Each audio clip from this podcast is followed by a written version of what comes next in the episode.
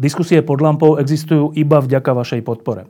Každú z nich sledujú 10 tisíce divákov, finančne nás zatiaľ podporujú stovky z vás. Ak považujete program pod lampou za zmysluplný, pomôže nám už 1 euro za diskusiu. Vopred vám veľmi ďakujeme.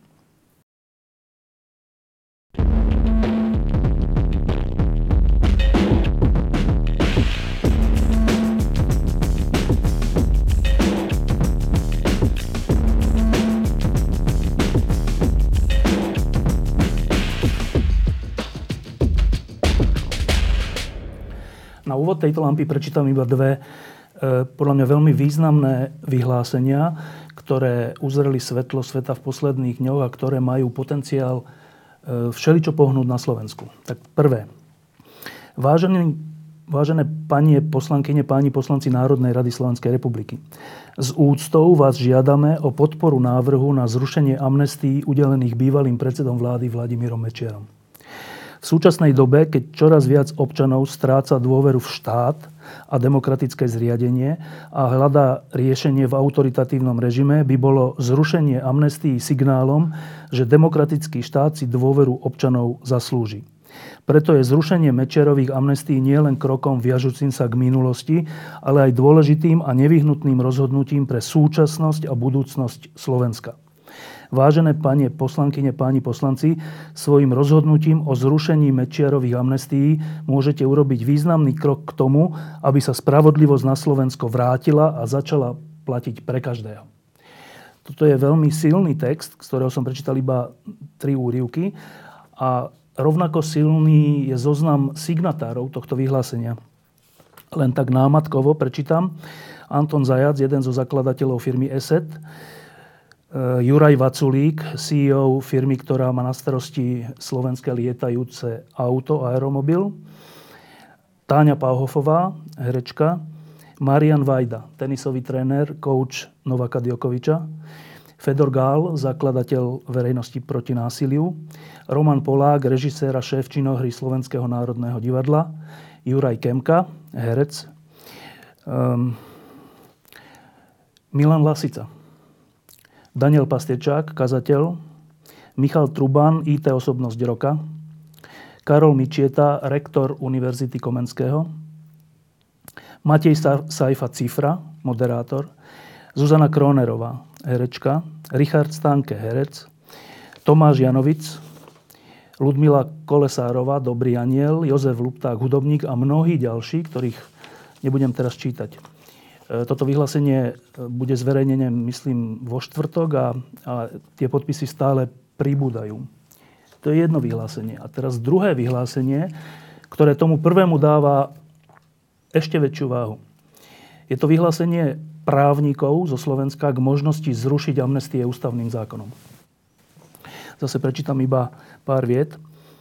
Udelenie amnestii bolo nemorálnym činom. Časť politickej reprezentácie je však presvedčená, že zrušenie amnestii ústavným zákonom bránia všeobecné princípy práva, že zrušeniu amnestii bránia všeobecné princípy práva. Týmto vyhlásením, týmto vyhlásením by sme radi tieto pochybnosti vyvrátili. Teraz je tu dlhé vyhlásenie, dlhý text, ktorý odôvodňuje, prečo je možné zrušiť Mečiarové amnestie. E, na záver je táto veta. Sme presvedčení, že zrušenie amnestií vydaných bývalým predsedom vlády Mečiarom formou ústavného zákona je v právnom štáte legálnym a legitímnym prostriedkom, ktorého cieľom je plnenie si medzinárodných záväzkov Slovenskej republiky, poskytnutie účinnej ochrany základným právam obetí amnestovaných skutkov a napokon v neposlednom rade aj zvýšenie autority a dôveryhodnosti presadzovania práva a spravodlivosti v Slovenskej republike toto vážne vyhlásenie, ktoré spochybňuje tie množstvo tých e, argumentov, ktoré časť politickej scény hovorí, že amnestie nie je možné zrušiť, podpísali natoľko renomovaní právnici, že sme si zavolali dvoch ľudí, dvoch signatárov, aby nám to vysvetlili a ja len prečítam zo pár tých signatárov. Juraj Babiak, bývalý sudca Ústavného súdu. Elena Bertotiová, predsednička správneho senátu Najvyššieho súdu. Dušan Čimo, sudca Najvyššieho súdu. Rudolf Čierč, predseda občiansko-právneho senátu Najvyššieho súdu.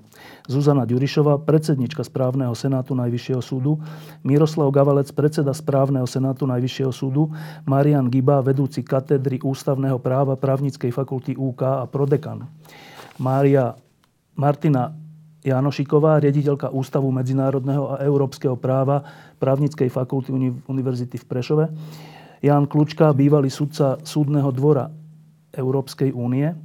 Jan Luby, bývalý sudca Ústavného súdu, Viera Mrázová, bývalá sudkynia Ústavného súdu, Peter Paluda, predseda Trestnoprávneho senátu Najvyššieho súdu, Peter Sabo, predseda Trestnoprávneho senátu Najvyššieho súdu, Daniel Šváby, aktuálny sudca Súdneho dvora Európskej únie, Jozef Vozár, riaditeľ Ústavu štátu a práva Slovenskej akadémie vied a Peter Vršanský, docent v odbore medzinárodné právo, bývalý zastupca Slovenska pred Európskym súdom pre ľudské práva. Tak už len, už len tieto mená sú silným podnetom k diskusii o tom, doteraz sme tu mali taký, taký skoro koncenzus koalície alebo tej väčšiny v parlamente, že, že amnestie Mečerové sa zrušiť nedajú. Tuto je silné vyhlásenie významných právnikov na Slovensku, ktorí hovoria, že sa dajú a nielen, že sa dajú a že sa majú. A tu je druhé veľmi silné vyhlásenie širokej občianskej spoločnosti na Slovensku, že považujú zrušenie amnestii za kľúčovú vec pre budúcnosť Slovenska. Tak, e, Zuzana Čaputová a Peter Kubina. Vy ste signatári toho vyhlásenia právnikov, podľa ktorého zrušenie Mečerových amnestií je právne možné a správne. Prečo ste to podpísali, Zuzana? Ehm, presne preto, čo si povedal, že to je jednak právne možné a správne a poviem teda k tomu viac. Jednak e, kvôli tomu, že to, k, tomu, tomu, k tej časti, že to je správne. Mečerové amnestie sú absolútnym excesom z hľadiska výkonu štátnej moci. Je to absolútne hrubé prekročenie všetkých rámcov právomoci, ktorých by sa štátna moc mala držať. Išlo o to, že štátna moc vlastne mm, predbežne ako keby urobila beztrestnou vlastne samou seba, respektíve predstaviteľov štátnej moci, ktorí boli podozriví zo spáchania skutkov, na ktoré sa tá amnestia viaže. Z tohto hľadiska tento krok vlastne nemal obdobu v histórii Slovenska a myslím si, že ono tu bola siahodlhá polemika, niekoľko pokusov zrušiť e, Mečiarové amnestie. E, ten význam napriek tomu, že prešlo takmer 20 rokov, je stále veľmi silný. Jednak vzhľadom na minulosť a to je kvôli tomu, že je potrebné poznať pravdu. Poznať pravdu o tých skutkoch, o páchateľoch, o tom, aké vlastne e, aký bol vlastne vývoj prvých rokov demokracie na Slovensku v 90. rokoch Eh, zároveň si myslím, že to je veľmi aj aktuálna otázka, tak ako si čítal vlastne v tej prvej výzve. Na Slovensku eh, je veľmi silná nedôvera vo verejnú moc a je tak silná práve preto, že je tu eh, beztrestnosť mocných. A Mečerové amnestie sú možno najsilný, najväčším symbolom beztrestnosti mocných. A nielen to, ale ešte aj vlastne takým zvýraznením toho, že tá moc si tú beztrestnosť zabezpečila sama. To je teda stručne povedané k tomu, prečo prečo je potrebné ich zrušiť. To, kde sa vedie ako keby väčšia polemika, je skôr ako. A toto vyhlásenie právnikov, pod ktoré som sa podpísala, sa týka práve toho spôsobu, ktorý je teraz veľmi aktuálny, pretože v Národnej rade je teda predložený návrh ústavného zákona. A to stanovisko je v podstate argumentáciou k tomu, že prečo je práve táto cesta formou zrušenia, formou ústavného zákona dobrá a jediná možná. Peter, teraz k tomu právnemu.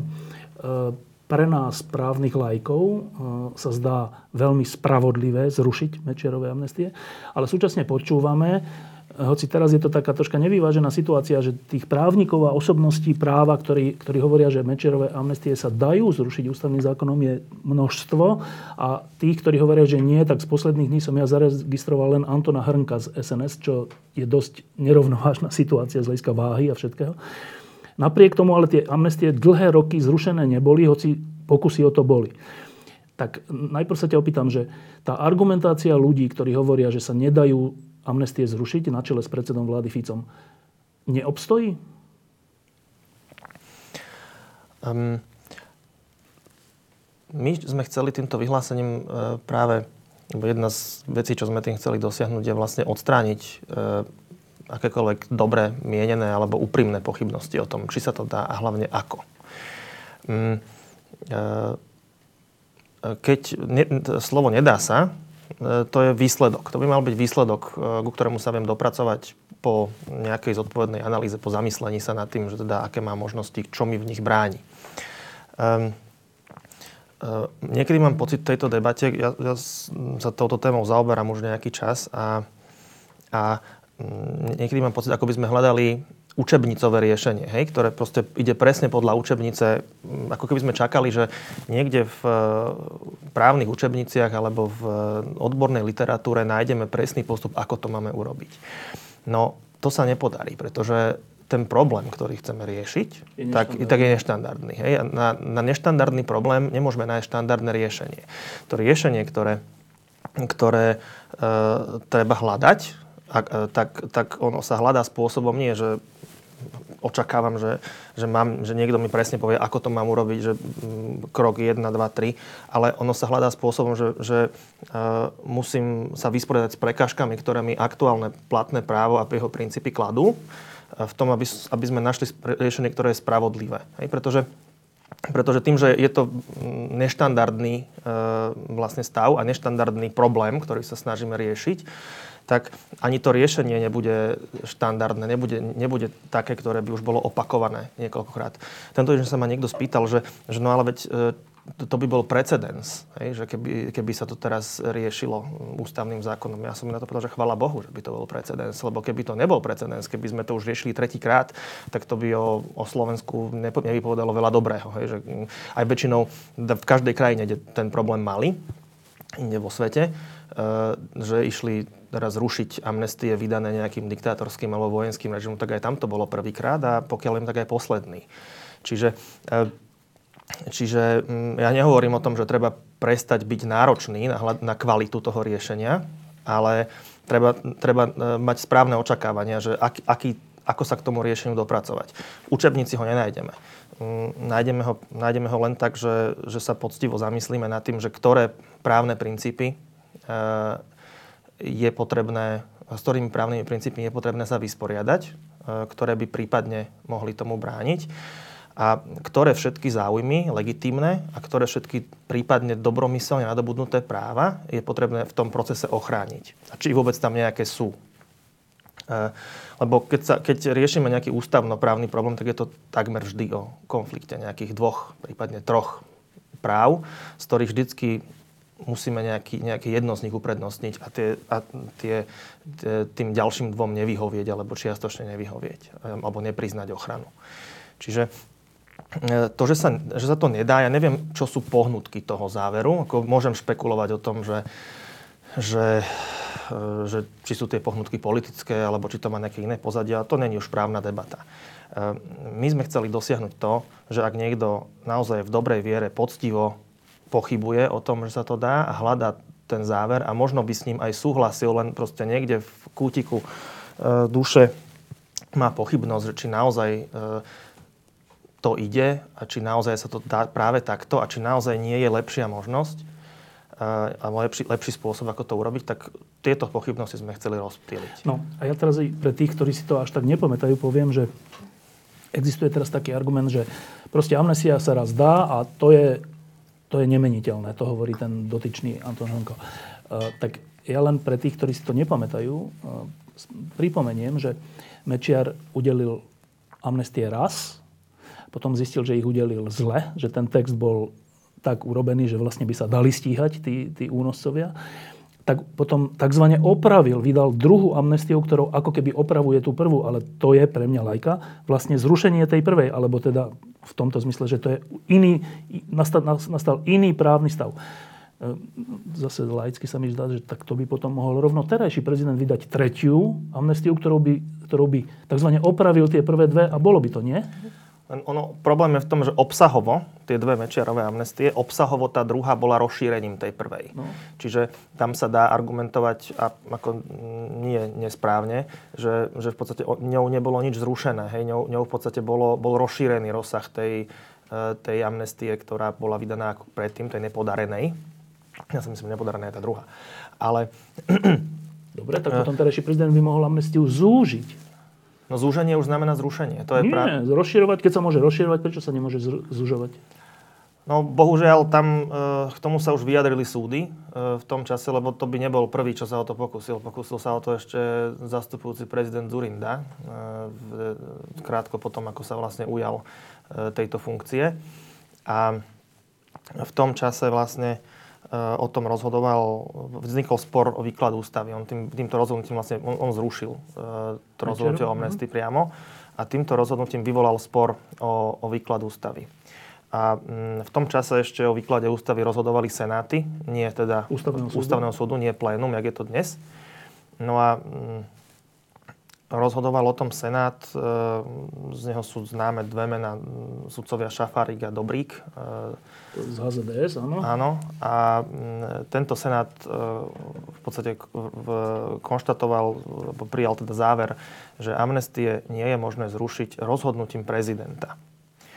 Um, toto, tento istý záver v podstate potom zopakoval Európsky súd pre ľudské práva v e, spore Lexa versus Slovensko, kde išlo v podstate, kde, sa, kde meritum sporu bolo, či Iman Lexa bol držaný vo väzbe e, právom, s alebo právom alebo neprávom. E, ale takisto nešiel, nešiel ani o milimeter ďalej. Len, len teda tam, že len, išiel len tak ďaleko, že amnestie nemôže zrušiť prezident.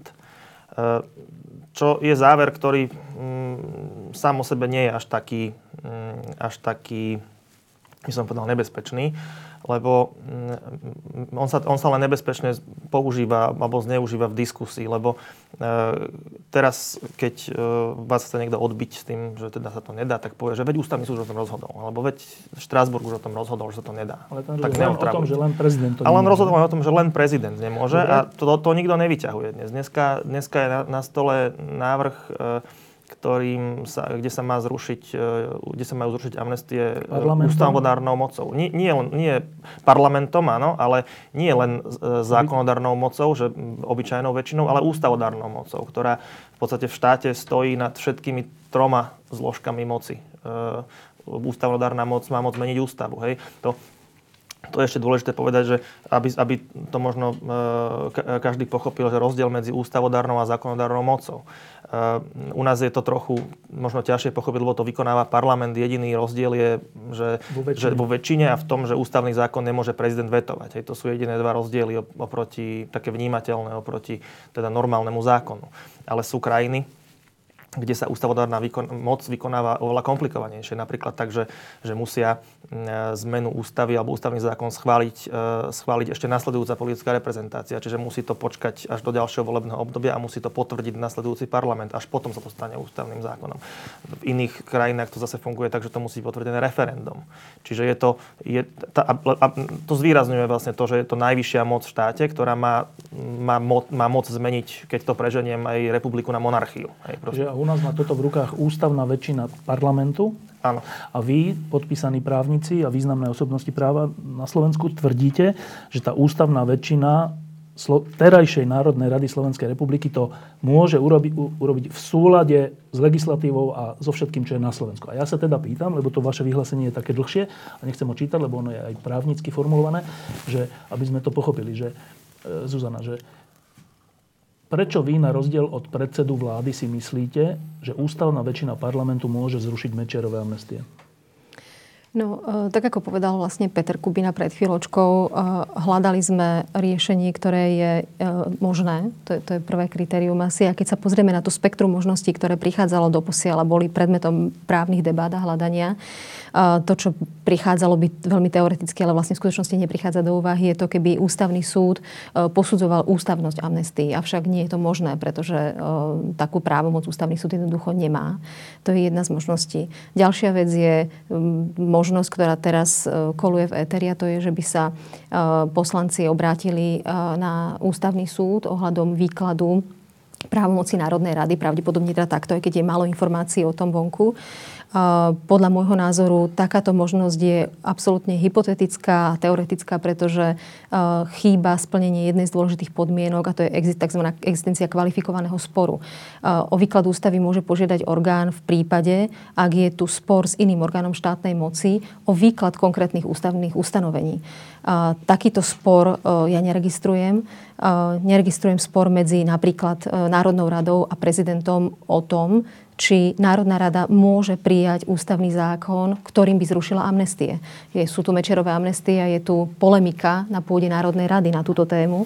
Takže si myslím, že tak ako je z judikatúry ústavného súdu zadefinované, čo je kvalifikovaný spor v prípade, ak sa žiada o výklad ústavy, tak z mojich znalostí, ktoré viem o tej veci, tak takýto kvalifikovaný spor tu nie je. Čiže táto možnosť je podľa mňa ja ju vnímam ako možný politický manéver, ako spôsobiť odklad celej veci v tomto období, že teda nerozhodujme o tom v parlamente, ale nechajme to odložiť e, v nakonaní ústavného súdu. Čiže ešte raz, to, čo si teraz povedala, je dôležité, lebo teraz sa z tej chabej opozície voči týmto e, vyhláseniam právnikov a aj potom tej podpore verejnosti, tá chaba opozícia, to nie je len Anton Hrnko, ale to je aj predseda vlády a, a ďalší, ktorí hovoria, že tak dobre, tak pri najlepšom skúsme sa obrátiť na ústavný súd, my poslanci, či môžeme zrušiť amnestia. Ty si teraz mm-hmm. povedala, že keďže neexistuje spor medzi dvoma ústavnými orgánmi o tomto, tak toto nie je ani len možné.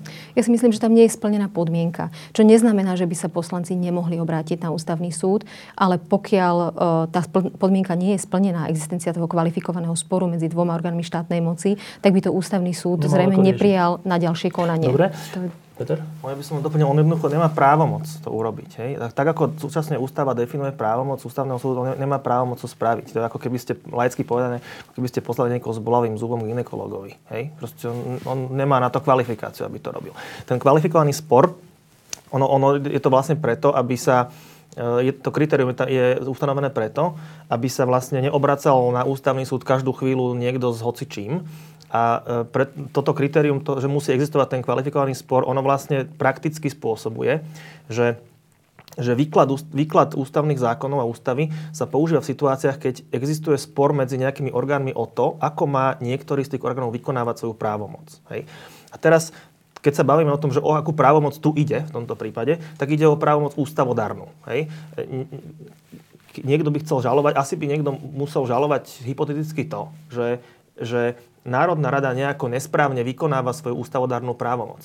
Ale ona nemá povinnosť ten zákon ústavný schváliť. Ani keby, ani keby sme mali istotu, že je to, ani keby istotu, no ako ani my si myslíme, že ju máme, ale ani keby sme e, mali teda posvetené zo všetkých strán a zo všetkých uhlov, že, to, že áno, je to, je to možné, tak ústavodárna, teda Národná rada, pôsobiac vykonávajúca ústavodárnu právomoc alebo moc, e, nemá žiadnu povinnosť ten ústavný zákon schváliť. Ona, aj keby to bolo nad, nad, nad každú pochybnosť možné, tak on, oni, to je, to sa rozhoduje demokratickým hlasovaním. Oni, oni to odhlasujú poslanci a není schválené, nič sa nedeje. Čiže e, ten, ten výklad sa, sa aplikuje e, v prevažnej väčšine, ak nie vo všetkých prípadoch vtedy, keď, by to už či, či nejaký orgán je proste povinný niečo urobiť. Jeden si myslí, že je povinný, druhý si myslí, že, ne, ne, že nemá povinnosť. Napr- typický príklad spor o, o, o vymenovanie generálneho prokurátora. To bolo o tom, že prezident si myslel, že nemusí. Poslanci, Keď ktorí to podali, hej, áno, si mysleli, že, že, musí. že musí.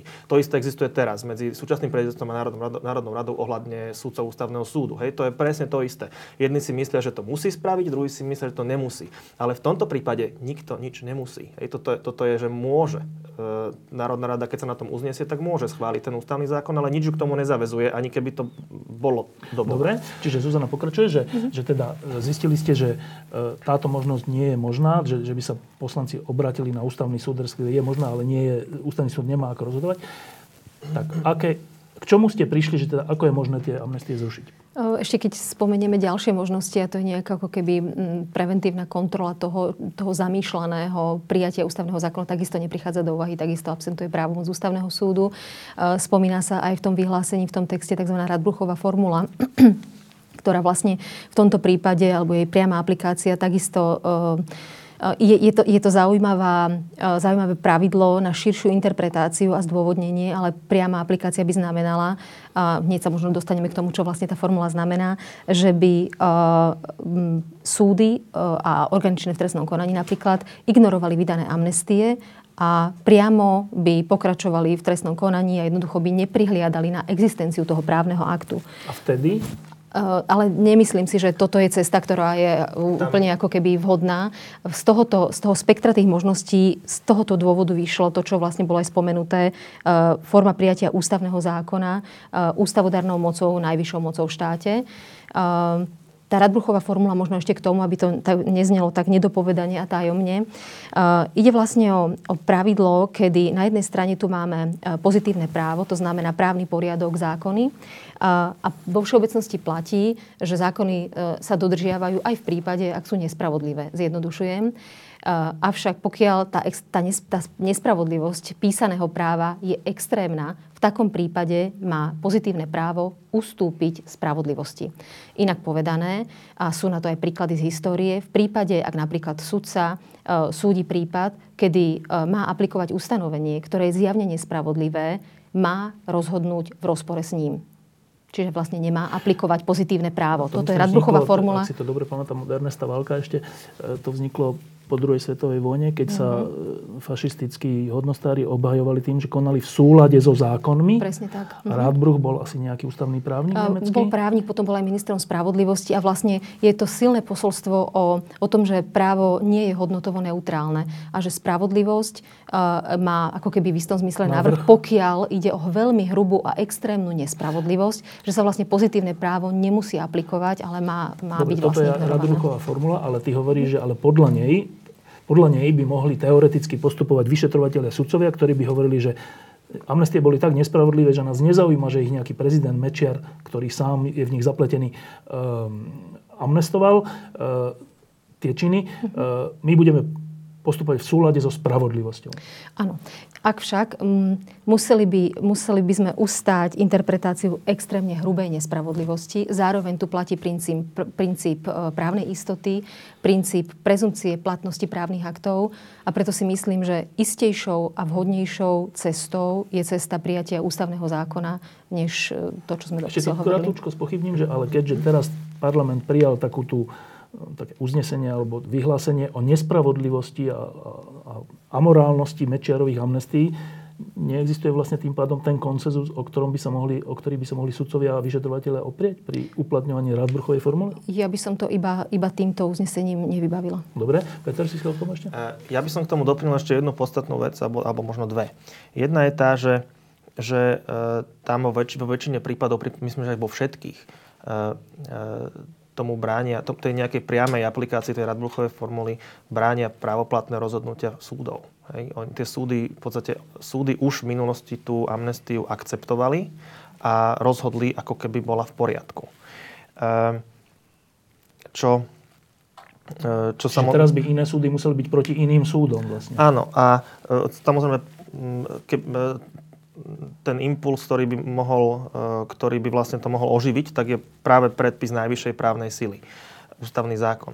Druhá vec je taká možno praktická, že aj keby teda tieto tieto prekážky v podobe tých pravoplatných rozhodnutí na základe tých amnestí neboli, že by nebránili tej aplikácii priamej tej formu, formuly, tak e, súdy na Slovensku, neviem, či to je tvoja skúsenosť, ale moja teda je, že súdy na Slovensku vo všeobecnosti, a to teraz nehovorím ako kritiku, to hovorím ako fakt, s ktorým žijem každý deň a musím sa s ním vysporiadavať, majú tradíciu rozhodovať skôr, e, skôr formalisticky, a spôsobom takým, že podľa, akože riadím sa úzkostlivo literou zákona, aj keď je hrubo nespravodlivá, alebo aj keď je zlá, to je jedno. Proste e, nezažil som situáciu v mojej praxi, e, aby, aby proste súd sa od, od, od, od od tohto odchýlil. Že majú, majú skôr, možno, že niekto, kto má viacej skúseností a dlhších, tak možno zažil. Že nehovorím, že sa to nestalo. Len, len eh, ak, ak sú také prípady, je ich strašne málo. Že by, že, nemám pocit, že by tá kultúra vlastne eh, v justičnom prostredí, kultúra rozhodovania bola nastavená spôsobom, že... Spravodlivosť má navrh. Hej, a opäť nehovorím to ako kritiku, lebo ja si vážim každého sudcu, ktorý rozhoduje podľa zákona, hej, ktorý, ktorý v podstate, e, keď, e, lebo ono je to o tom, že niekedy sa, ti, niekedy sa ti to môže hodiť, niekedy ti to nehodí. Ale, ale e, nemáme takúto tradíciu nejak ako v súdnej moci spochybňovať teda platné právo a ísť nejak nad rámec toho platného práva. Napríklad e, e, ústava v podstate e, obsahuje taký jeden zaujímavý článok, ktorý hovorí o tom, že E, výklad a aplikácia všetkých právnych predpisov mimo ústavy musí byť v súlade s ústavou. Čo je v podstate, to je, je tam niekde na konci, článok 152 niečo. A v podstate to je právna norma, ktorá, e, ktorú keby, keby bol niekto pripravený to robiť, tak pomocou tejto právnej normy dokáže v podstate sa vysporiadať aj s protiústavným zákonom. Hej, keď, alebo proste s, s, do, dokáže toto aplikovať aj napriamo, lebo dokáže rozhodnúť aj mimo proste textu zákona, ak, to, ak tomu bráni Eh, ak tomu bráni v podstate, ak, ak, ak tam je rozpor s ústavou. Eh, je na to teda mechanizmus, že, že sa to dá konanie prerušiť, poslať vec na ústavný súd a tak ďalej, to sú podrobnosti. Ale eh, ten, ten priestor, ja, ja som zažil prípady, kedy, kedy bolo možné vykladať proste právny predpis viac, dvo, rôzne, dvoma spôsobmi. Z toho jeden spôsob sa mi javil ako rozporný s ústavou a druhý sa mi javil ako súladný. A, ale problém bol v tom, že ten, ktorý sa mi javil ako rozporný, bol v súlade s literou zákona. A tie, tie vždy prevážili. A, a toto prevážilo. Dobre. Hej. Takže, takže m, mm, aj v tomto by som videl riziko, že keby aj sme nemali tie prekážky, ktoré tam sú, tak nie, nie som si istý, že by, že by uh, orgány v podstate činné v trestnom konaní a súdy boli ochotné to robiť. Dobre, čiže uh, keby som sa teraz vrátil k tým vyhláseniam, uh, tak tie vyhlásenia hovoria, že pre súčasnosť a budúcnosť Slovenska je veľmi dôležité zrušiť Mečiarové amnestie, pretože sú nespravodlivé, pretože nesplňajú medzinárodné záväzky Slovenska, pretože nesplňajú ochranu postihnutých a podobne. Tak zatiaľ sme povedali, že nedá sa to ale zrušiť cez obrátenie sa na ústavný súd, lebo tam chýba ten spor ústavných inštitúcií. Nedá sa to cez Radbruchovú formulu z toho, čo ste teraz povedali. A teda, ako sa to dá? To, čo vlastne, o čom, o čom to celé je, že formou e, ústavného zákona e, z dôvodu e, mimoriadnej právnej sily takéhoto právneho aktu, ktoré to už, to vysvetlenie myslím, že odznelo. Mne sa zdá, že ak najvyššia ústavodárna moc príjme takýto právny akt, a zároveň treba skonštatovať, že je jediná, ktorá taký akt môže prijať, keďže ústavný súd v tým rozhodnutí, ktoré tu už bolo spomenuté, jednoznačne stanovil, že prezident, prezident nesmie, nesmie prijať akúkoľvek zmenu amnestie, ktorá už bola zverejnená v zbierke zákonov toto je úplne legitímny a legálny nástroj, akým sa tie amnestie vlastne dajú zrušiť. No lenže my, ktorí žijeme na Slovensku trocha, trocha dlho už a, a počúvame vyjadrenia nielen právnikov a nielen ľudí, ktorí sa v tom vyznajú, ale aj politikov, ktorí sa v tom často možno nevyznajú, ale vyjadrujú sa k tomu, tak tí hovoria, že, zruš, že teda Mečerové amnestie bol, bol morálny suterén, ale že ich zrušenie, zrušenie Mečerovej amnestie, že by bol právny suterén. Vy ste právnici a vy sa zastávate právneho suterénu? Tak nekvalifikujeme evidentne. Hej, ako, e, ja si myslím, že právny súterén boli skôr tie amnestie a, a, a teda to, čo e, nimi bolo amnestované. Aj morálny. Aj morálny. Ale e, tu sa treba zamyslieť alebo pozrieť na to, že prečo toto vlastne niekto tvrdí. Že by bolo e, zrušenie Mečerových amnestí právnym súterénom? Áno. A po, tak sa pozrieme na to. E, hovorili sme, že ústavodárna moc je najsilnejšia moc v štáte, že, ale to neznamená, že nie je obmedzená. Hej, aj ona musí rešpektovať princípy ako zákaz možno retroaktivity, tie najzákladnejšie ústavné princípy, že právo má byť, má, má byť všeobecné, má platiť do budúcnosti. Čiže to není teraz o tom, že ústavným zákonom môžem urobiť všetko. Áno, môžem ním urobiť skoro všetko, čo sa týka organizácie štátu, ale, ale musím sa pritom uh, riadiť uh, aj, uh, aj týmito princípmi. Uh, uh, to, že prečo to v prípade Mečerových amnestí ide, aj, je aj o tom, že o čom sú tie amnestie, čo je ich podstatou. Lebo oni, aj tým, čo si ty Zuzka hovorila na začiatku, vlastne o čom vlastne oni sú, že štátna moc amnestovala samu seba a tak ďalej, tak e, to ich odlišuje výrazne od všetkých ostatných amnestí a milostí, ktoré tu boli kedy komu udelené. E, čiže nikoho by nenapadlo, teraz ústavným zákonom rušiť e, amnestiu, ktorú Bežné niekto vyhla- bežnú amnestiu, ktorú niekto vyhlásil na, ja neviem, priestupky dopravné alebo niečo podobné. Hej. Prezident pri príležitosti ukončenia, nástupu do úradu alebo, alebo teda ukončenia. ukončenia. Čiže to, to, že prečo to je možné, je kombinácia. To je hlavne dôvod, tým hlavným dôvodom je to, že, že o čom tie amnestie boli, a čo vyvolali a čo, čo bol ich účel. Teda, že Áno. amnestovali zločiny samotnej tej moci, ktorá tie amnestie tak, vydala? Tak, e, amnestovali zločiny moci, ktorá z nich bola podozrivá. Hej, mu, mu, tak to musíme hovoriť, keďže nebola za neprávoplatne odsúdená.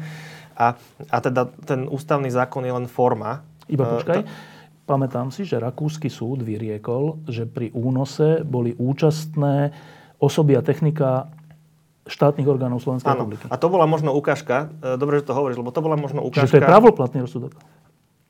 Uh, áno, áno, ale on, vinný. no, to, bolo, to bolo v odôvodnení. Výrok bol asi ten, že, že vlastne Kovača mladšieho tedy ne, nevzali tam do väzby, ale zobrali ho, na, po- poslali ho naspäť na Slovensko. To bola ukážka toho, tej rozdielnosti možno v aplikovaní práva. Hej, že on, ten únos bol zorganizovaný preto, lebo na ňo bol zatýkač v Nemecku a, a teda... Chceli, aby sa tam Chceli, dostal. aby sa tam dostal, takže no, odneseme ho za hranice a tam si už niekto prevezme a pošlu ho tam. No, Rakúsky súd o tom, išiel, o, o tom rozhodoval a on neurobil mechanicky to, čo, čo možno zákon písal. Nepoznám si rakúsky zákon, ale predpokladám, že teda Že by ho vydali eh, do bol Nemecka. podobný, hej, že teraz ako našli sme tu niekoho, ako je zatýkač, mechanicky ho vydáme do Nemecka, ne, vôbec sa nepozrieme na, Ale na skúmali, jak situáciu. sa sem dostal. A oni skúmali presne, že ako sa tam dostal. A keď zistili, že tam dostal nezákonne, že sa tam dostal proti svojej vôli, no tak ho poslali domov. A, e, a ako, myslím si, alebo teda, mm, že slovenský súd v tej dobe by ho tam poslal. Keby sa to stalo v opačnom garde, tak, tak by ho proste tam poslal. E, no a vlastne ten, ten, ten kľúčový argument, že na ktorom to, to stojí, je zákaz retroaktivity. Verím, že tomu sa trochu povenujeme bližšie. Čo to vlastne znamená, aké sú, aké sú vlastne jeho hranice. Kľúčový argument tých, Tých, ktorí- zo pár ľudí, ktorí si myslia, že amnestie nemôžu byť zrušené, tvrdia, že to je kvôli retroak- zákazu retroaktivity? Áno, lebo, lebo, lebo e, sa, retroaktivita znamená, že sa právnym predpisom prijatým dnes majú riešiť nejaké vzťahy do minulosti. Hej? A toto je ten hlavný argument, e, alebo toto je podkladom pre všetky tie argumenty, ktoré hovoria, že sa to nedá. Dobre, a teraz tak rovno povedz, prečo je to nie je správny argument. E, V skratke preto, že e, zákaz retroaktivity chráni práva nadobudnuté v dobrej viere. To znamená, že e, keď sa niečoho dopustím, tak keď v kontexte teda trest páchania trestnej činnosti, hej, že viem dnes, keby som išiel páchať nejaký čin, tak viem, že či je trestný alebo nie Či je trestný, či, či zákon mi to zakazuje a, a teda viem aj to, že aký trest za, mi hrozí. Ak je trestný, tak viem, čo mi za to hrozí. Ale ja keby som šiel dneska páchať trestný čin, tak ja nemôžem v dobrej viere očakávať, že ma niekto amnestuje. To nemôže byť súčasťou mojich legitímnych očakávaní alebo očakávaní v dobrej viere.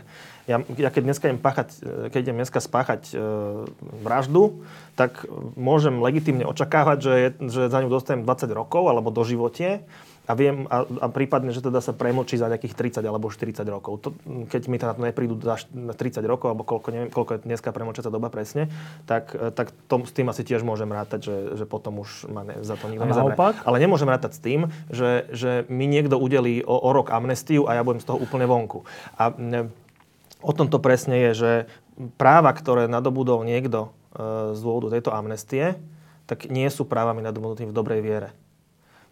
A e, všetko ostatné, typu, že či to boli trestné činy, aké tresty za ne sa, e, sa aplikujú.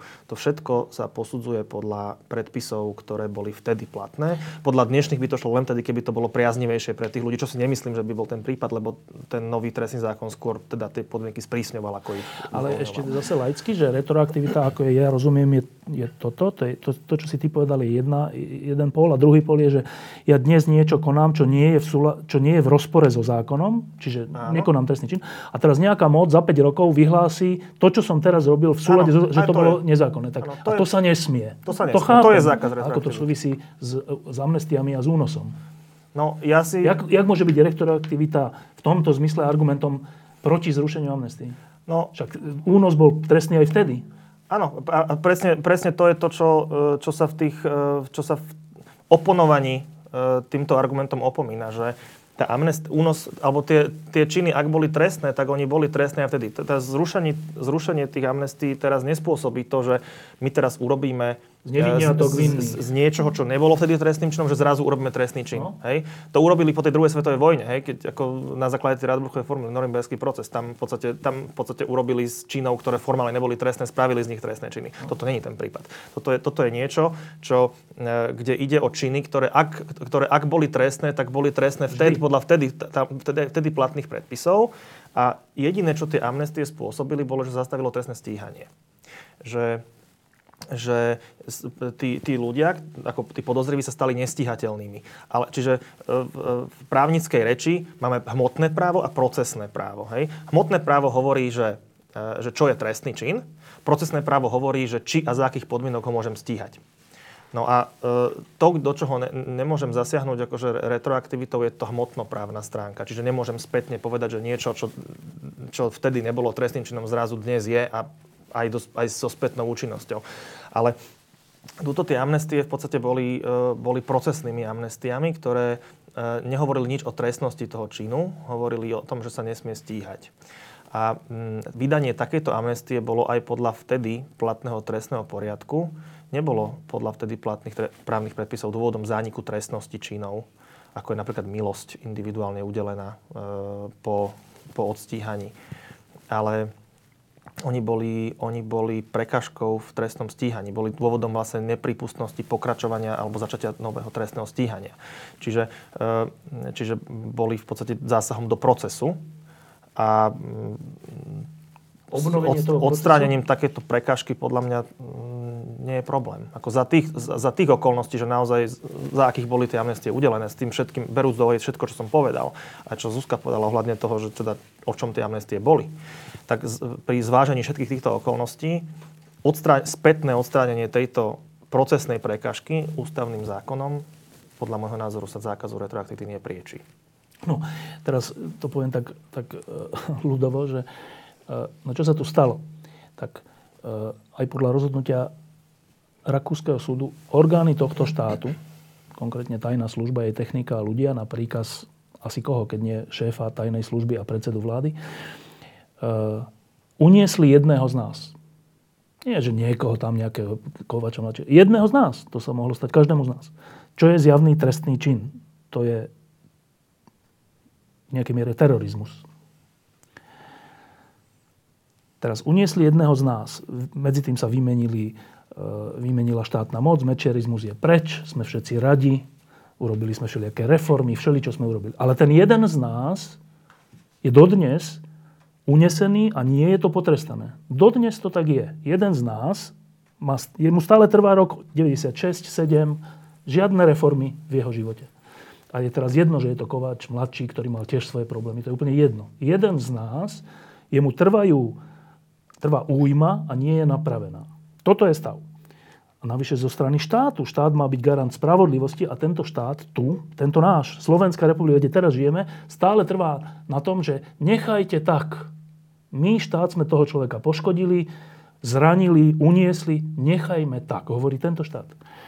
Tak a teraz, tu je skupina právnikov a potom ďalších ľudí, ktorým sa to nepáči, ktorí hovoria, že počkajte, ale to je nenormálne a nemorálne. Však Všetci tu hovoria, že máme mať radi Slovenskú republiku, ide o Slovensko, tisícročné tradície, neviem čo.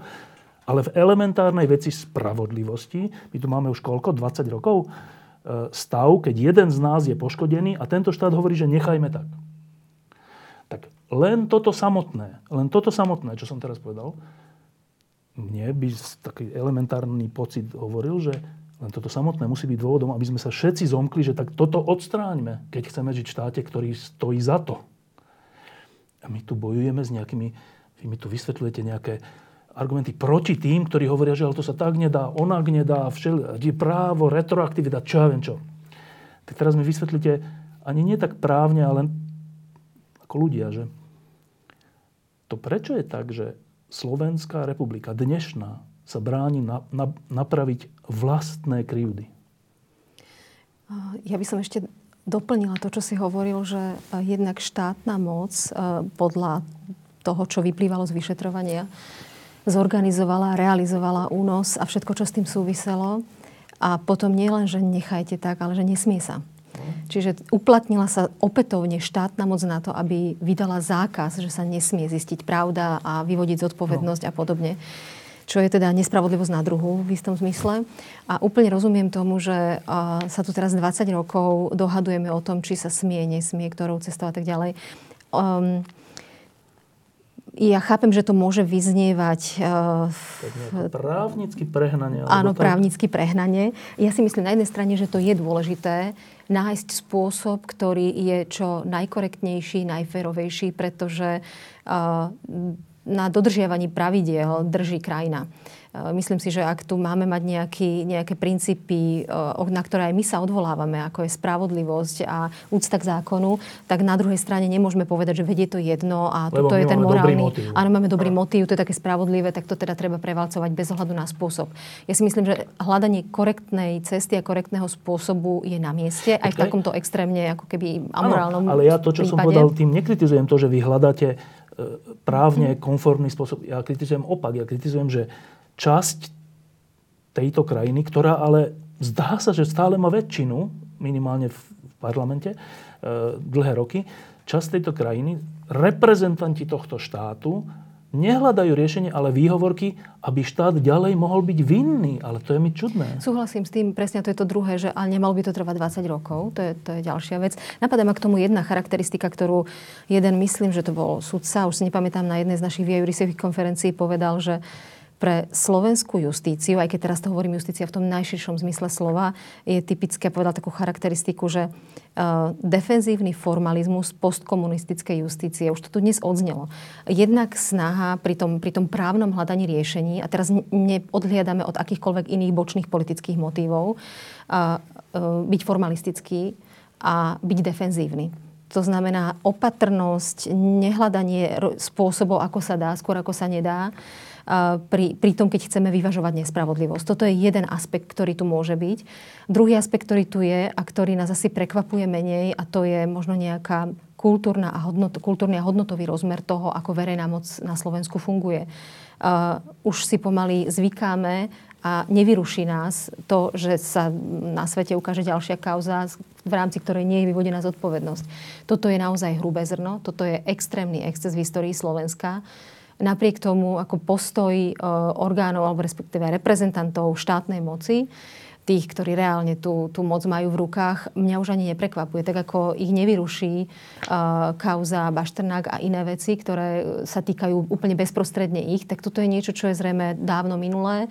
A hoci je deklarované, respektíve je deklarovaný názor, že je to odsúdenia hodné, urobiť aj to B za tým príbehom a, a dotiahnuť to dokonca v podobe zrušenia amnestií a teda možného vyhodenia zodpovednosti, to je na Slovensku vôbec nie je zvykom. No, ja to ešte doplním o jednu vec. A ja si myslím, že to tak je. Že to nie je len to, že, že to, čo si prvé hovorila, že tu nie je vôbec zvykom e, riešiť e, takéto veci a že to je aj to druhé, ale ja si myslím, že ešte tretia vec. Um, v čase, keď bol únos, v čase, keď bola vražda Roberta Remiaša, kto tvoril štátnu moc a kto tvoril podnikateľskú elitu na Slovensku. To boli ľudia, ktorí Lexa, Lexa starší a ďalší, ktorí potom, keď Mečiar prehral, sa preliali do novej moci. Uh, nie nadarmo sa hovorí o, o, o zakladateľoch Smeru v pozadí všelijakých mhm. podnikateľov a tak. A SNS takisto. Uh, lebo za tie roky, kto bráni, kto reálne bráni zrušeniu Mečiarových amnestí politicky? Smer a SNS. Nebyť týchto dvoch strán, už sú zrušené. Tie ostatné strany hlasovali dlhodobo viackrát za zrušenie. Tak si položme otázku, prečo práve Smer a SNS hlasujú proti zrušeniu amnestí. Tak jeden dôvod idealistický je, lebo im záleží na právnom charaktere Slovenskej republiky a nechcú porušiť elementárne princípy ústavného práva. No dobre, tak to by sme nesmeli vedieť o voľbe, nevoľbe Čentéša, to by sme nesmeli vedieť o množstve iných prestúpení práva a zákonov od Pašku až po Danka, mm-hmm. aby sme verili, že im ide o právo. Tak ak im nejde o právo, čo ja vylučujem, z hľadiska skúsenosti, nie že by som bol proti ním, ale z hľadiska skúsenosti, tak už potom môže byť len jeden dôvod toho, že Smer a SNS sú proti zrušeniu amnestí. Že majú v pozadí ľudí, ktorí s tým únosom a vraždou mali priamo alebo nepriamo niečo mm. spoločné. Nie to sedí personálna kontinuita toho, kto je v pozadí. Áno, sedí to. Peter? Mm, asi, asi sa nič nedá na to povedať, lebo presne e, vylúčovacou metodou, keď sa k tomu e, dopracujeme, tak e, presne čo si spomínal, že keby ako úprimnosti, alebo tomu, aby sme verili úprimne, že ide naozaj o, o, o právo a o, o, o zachovanie čistoty práva, tak to by sme tu nemohli mať e, presne kauzu Čenteš, kauzu zákazu zisku zdravotných poisťovní, kauzu e, vyvlastňovacieho zákona poddialnice, hej, ktoré, kde zjavne išlo o, o neústavné a zákony a nikomu to nevadilo. Hej? Ako, tam, tam nikto nemal ten problém. Teraz e, e, veľmi konkrétny príklad, s ktorým som sa konkrétne v mojej praxi stretol.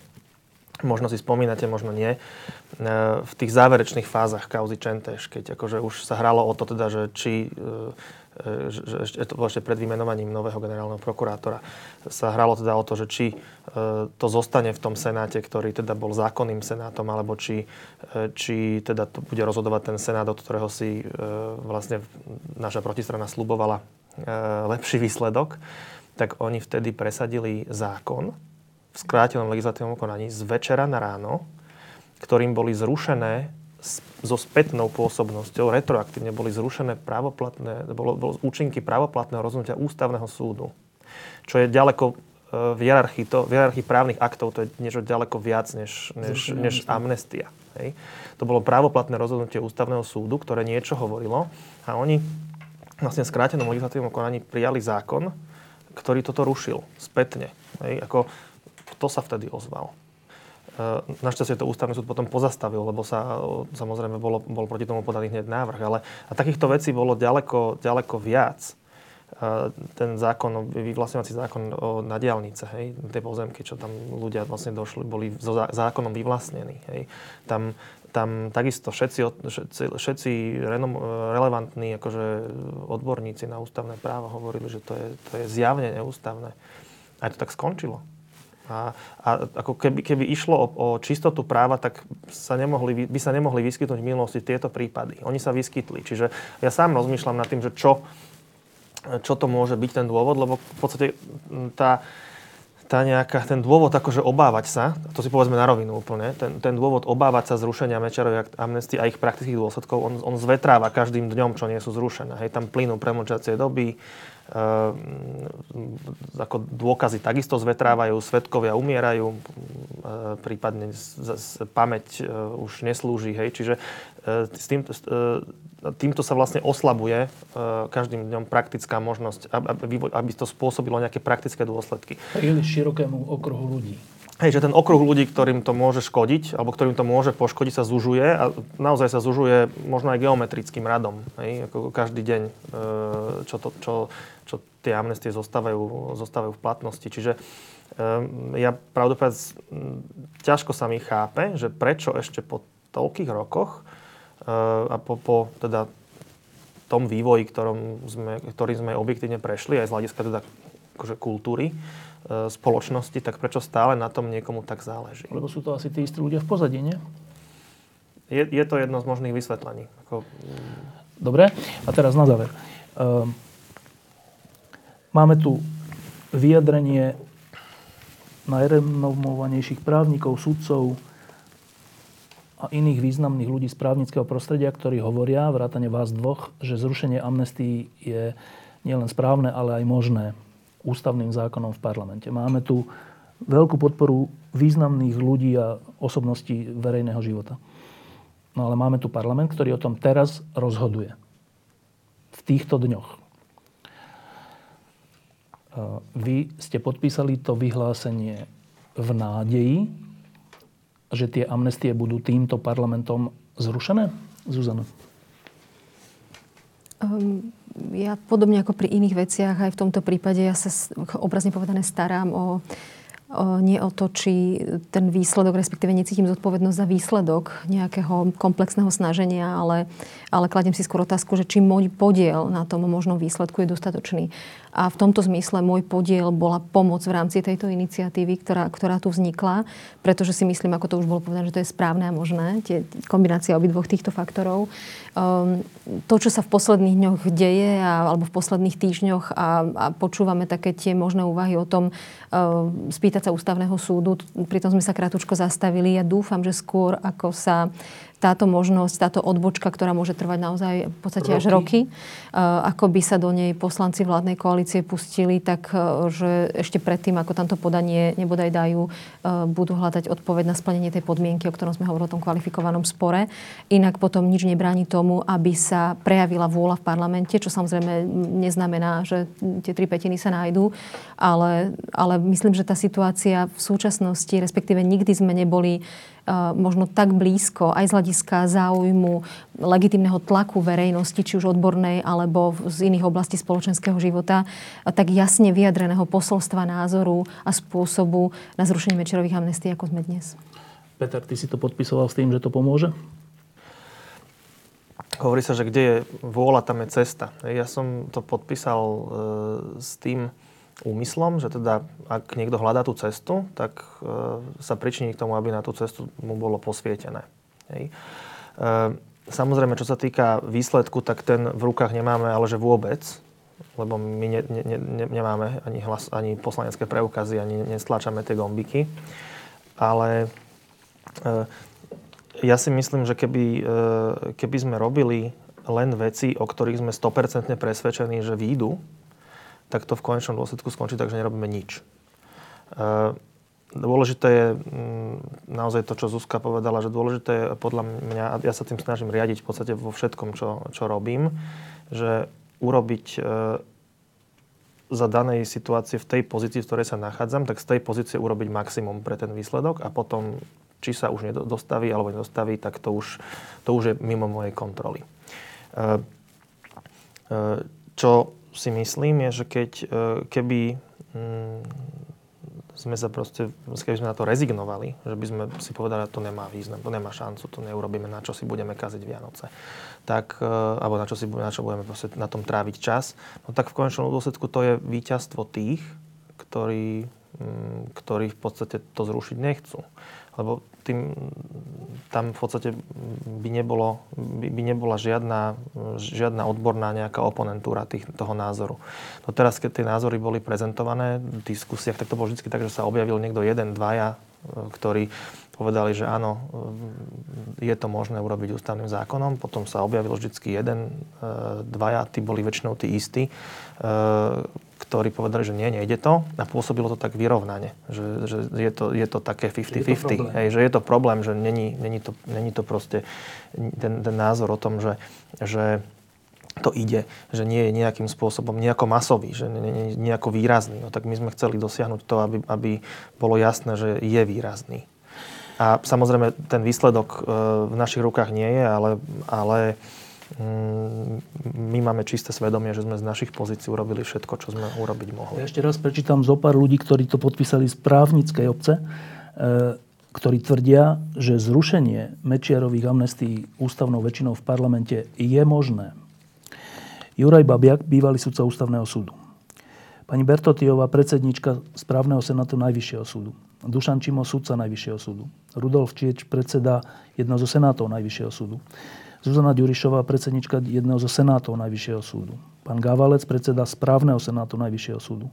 Pán Giba, vedúci katedry ústavného práva právnickej fakulty UK a jej prodekan. E, pani Janošiková, riaditeľka Ústavu medzinárodného európskeho práva právnickej fakulty v Prešove. E, Jan Kľúčka, bývalý sudca súdneho dvora Európskej únie. Jan Luby, bývalý sudca ústavného súdu. Viera Mrázová, bývalá súdkynia ústavného súdu. Peter Paluda, aktuálny predseda trestnoprávneho senátu Najvyššieho súdu. Peter Sabo, predseda trestnoprávneho senátu Najvyššieho súdu. Daniel Šváby, aktuálny sudca súdneho dvora Európskej únie za Slovensko. Jozef Vozár, riaditeľ Ústavu štátu a práva Slovenskej akadémie vied. A Peter Vršanský, bývalý zástupca Slovenska pred Európskym súdom pre ľudské práva. E, toľko významných právnických autorít ktorí si myslia, že zrušenie Mečerových amnestií je možné v parlamente, tu ešte nebolo. A to je ešte podporené e, ľuďmi, ktorí síce nie sú právnici, ale ktorí požívajú nejakú dôveru na Slovensku. A zase poviem zo pár mien. Rektor Univerzity Komenského, Karol Mičieta. Zuzana Kronerová, herečka. Milan Lasica. Daniel Pastričak, kazateľ. Michal Truban, IT osobnosť roka. Matej Cifra, moderátor. Zaujímavé. Stano Boledovič, e, Teach for Slovakia. Rasto Kulich, Google. Dano Hevier, spisovateľ. Michal Meško, zakladateľ Martinusu.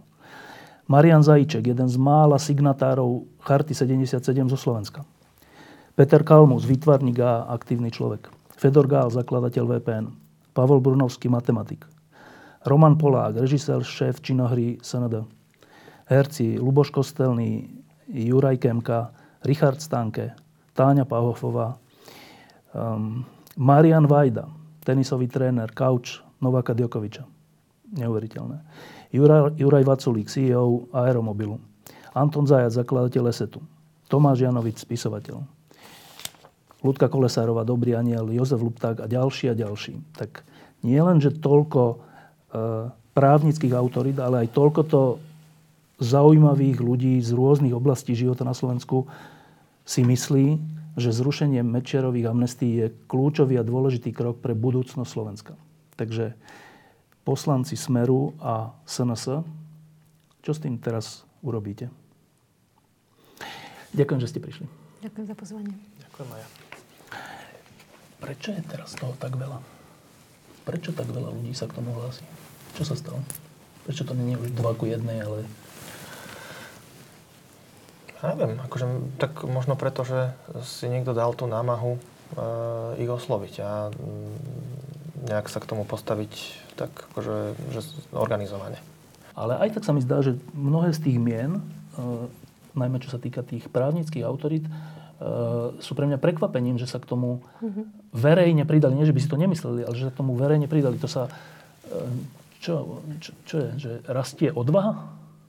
Kiež by to tak bolo. Možno je to naozaj natoľko silný, silný príbeh, a, a reálna možnosť um, ho zrušiť, že, že teda si už v tomto prípade povedali, že áno a je dôležité sa verejne ozvať. A kombinácia toho, že ono, viete, keď, tu, keď akože polievku varíte v hrnci dlhšie, než je treba, tak ono začne kypieť. Hej? A e, tlak v hrnci stúpa. A ako aj, aj, aj neliečené zranenie, keď máte chorobu, tak proste vám sa zhoršuje. Čím, či sa zhoršuje. Hej? Čiže aj, aj tento problém, ktorý možno je nejakou akože chorobou alebo ranou na, na tvári tohto štátu, tak v podstate tým, že je dlhodobo neliečený, tak, tak e, vyvoláva takéto účinky. Ako ja som ja celkovo za, za možno naj, e, najväčšiu hodnotu toho vyhlásenia považujem to, že sa naozaj k nemu pridali ľudia, ktorí doteraz sa nepridali k ničomu, e, lebo proste spôsobili zdržanlivo, alebo, alebo, e, alebo proste z nejakého iného dôvodu. A bolo, bolo pre nás takým aj príjemným prekvapením počas toho procesu, že viacerí sa, nám, sa nám aj sami prihlásili, keď sa o tom dozvedeli.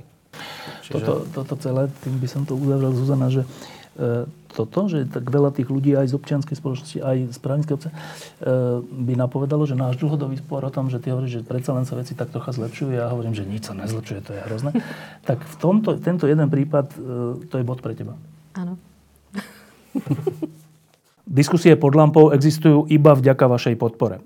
Každú z nich sledujú 10 tisíce divákov, finančne nás zatiaľ podporujú stovky z vás. Ak považujete program pod lampou za zmysluplný, pomôže nám už 1 euro za diskusiu. Vopred vám veľmi ďakujeme.